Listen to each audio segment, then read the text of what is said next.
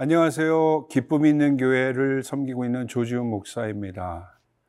제가 아주 즐겨보던 프로그램 중에 하나가 어릴 때부터 보았던 동물의 세계가 있습니다. 토요일 오후 정기 프로그램으로 동물의 세계를 방송해 주었는데요. 지금처럼 유튜브 등 인터넷이 없었을 때에는 그 시간을 학수고대하며 기다렸던 기억이 있습니다. 그런데 참 신기한 것은 동물의 세계가 마치 사람 사는 세상과 아주 비슷한 점이 많다는 것이었습니다. 배고프면 먹이를 찾고 포식자로부터 자신을 보호하며 사는 모습, 살기 위해 군집을 이루는 동물들과 경쟁하며 싸우는 모습이 바로 그랬습니다. 특별히 짝짓기 계절이 되면 암수가 서로 사랑을 하며 그 결과로 생명을 만드는 모습, 더 나아가 그렇게 얻은 새끼를 자기 목숨처럼 소중히 여기는 모습들을 보며 신기하게 생각했던 기억이 있습니다. 특별히 제가 아주 열광했던 동물은 동물의 왕 사자가 등장할 때입니다.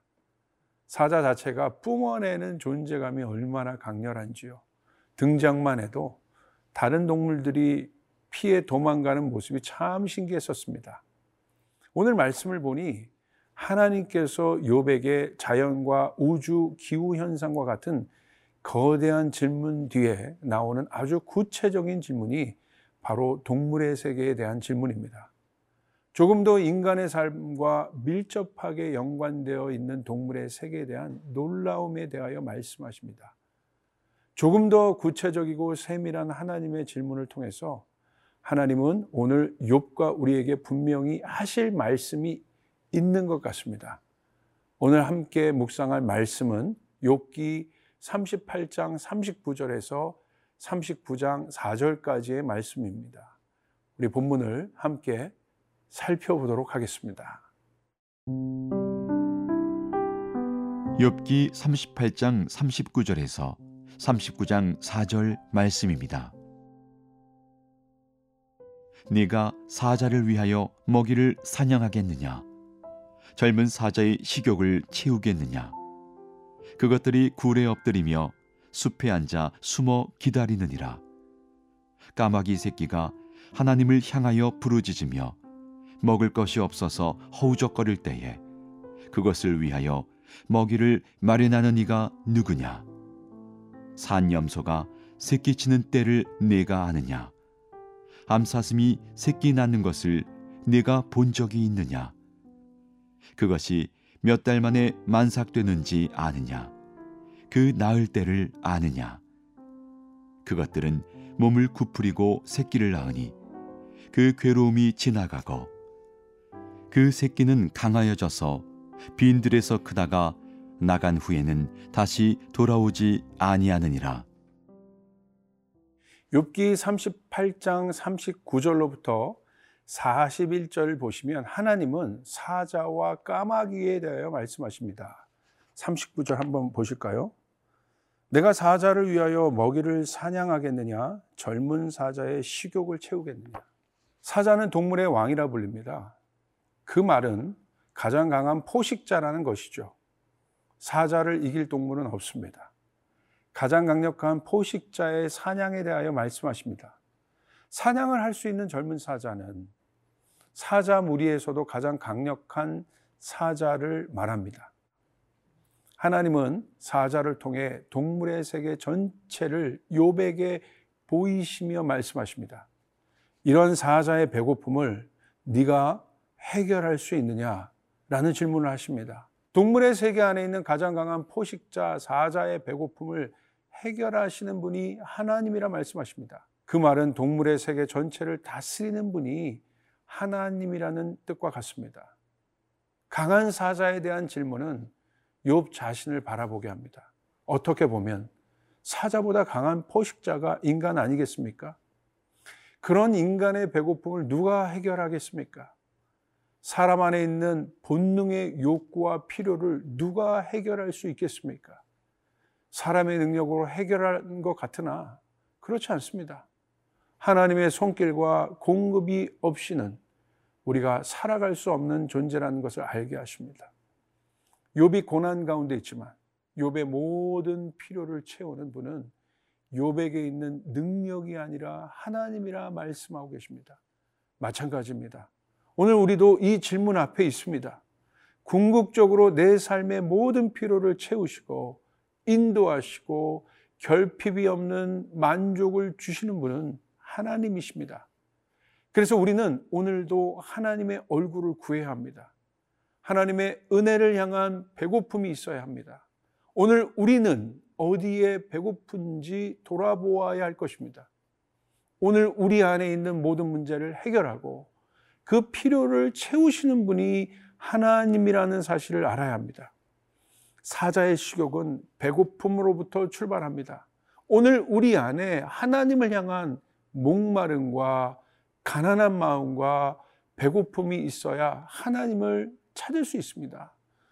너무나 풍요하기에, 인간의 능력이 너무 강력하기에 하나님을 찾지 않는 것 같습니다. 욥에게 말씀하신 하나님의 질문의 대답은 동일합니다. 욥, 너는 나를 구하는 존재이다. 너는 나로 인하여 만족을 얻는 존재이다. 오늘 이 갈망이 우리 안에 있기를 기도할 뿐입니다.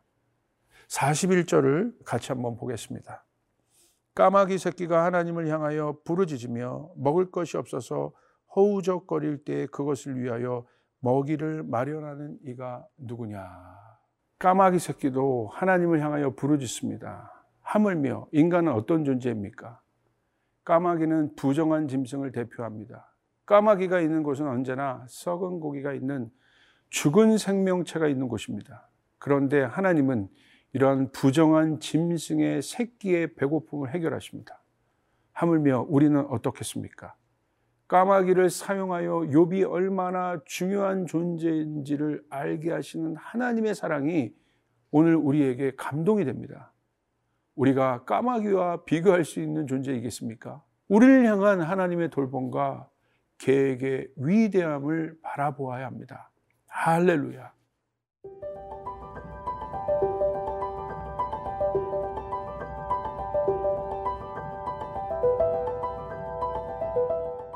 (39장) 1절로부터 4절에서는 산염소의 출생을 다루십니다. 산염소가 거하는 서식지는 인간이 오를 수 없는 험한 지형입니다. 이런 곳에서 산염소는 새끼를 낳고 생활을 합니다.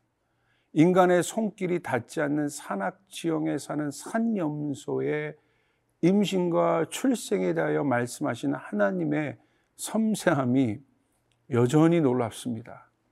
제가 놀라는 것은요, 우주와 기상현상을 통해 하나님의 위대하심을 보여주시는 것은 상식적으로 우리가 이해할 수 있겠습니다.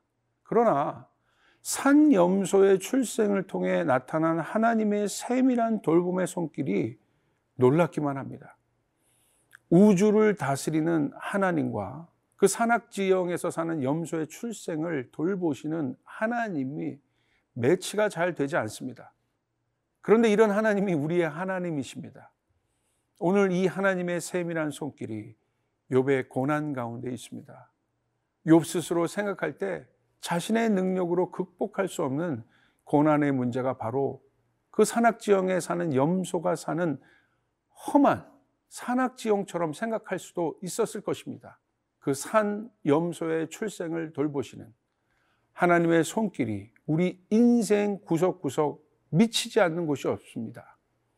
오늘 이 확신으로 어려움의 상황을 이겨나갔으면 좋겠습니다. 사자와 까마귀의 배고픔을 해결하시고 험한 산악지형에 사는 산염소의 출생을 돌보시는 하나님의 손길이 아주 가까이 있습니다. 오늘도 충만한 은혜 가운데 우리 모든 성도분들이 계시기를 주님의 이름으로 축복하고 기도합니다.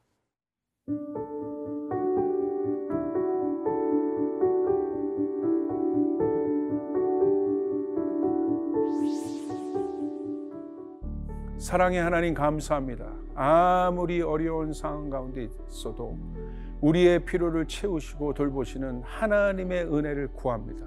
오늘도 어려운 상황 가운데 있는 분들이 있다면 돌봄과 필요를 채우시는 하나님의 사랑을 경험하게 하시고 내가 얼마나 하나님 앞에 소중한 존재인지를 알 수 있도록 성령님 도와주소서.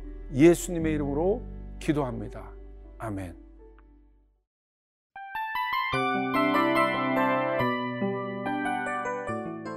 이 프로그램은 청취자 여러분의 소중한 후원으로 제작됩니다.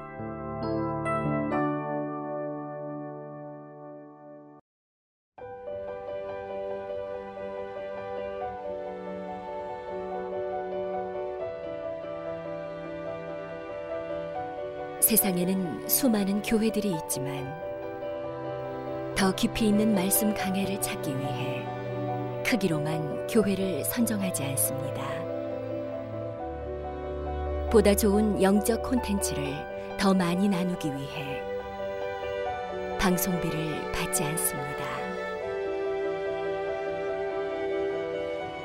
1년 365일 복음만 전하고 싶어서 우리는 광고를 하지 않습니다.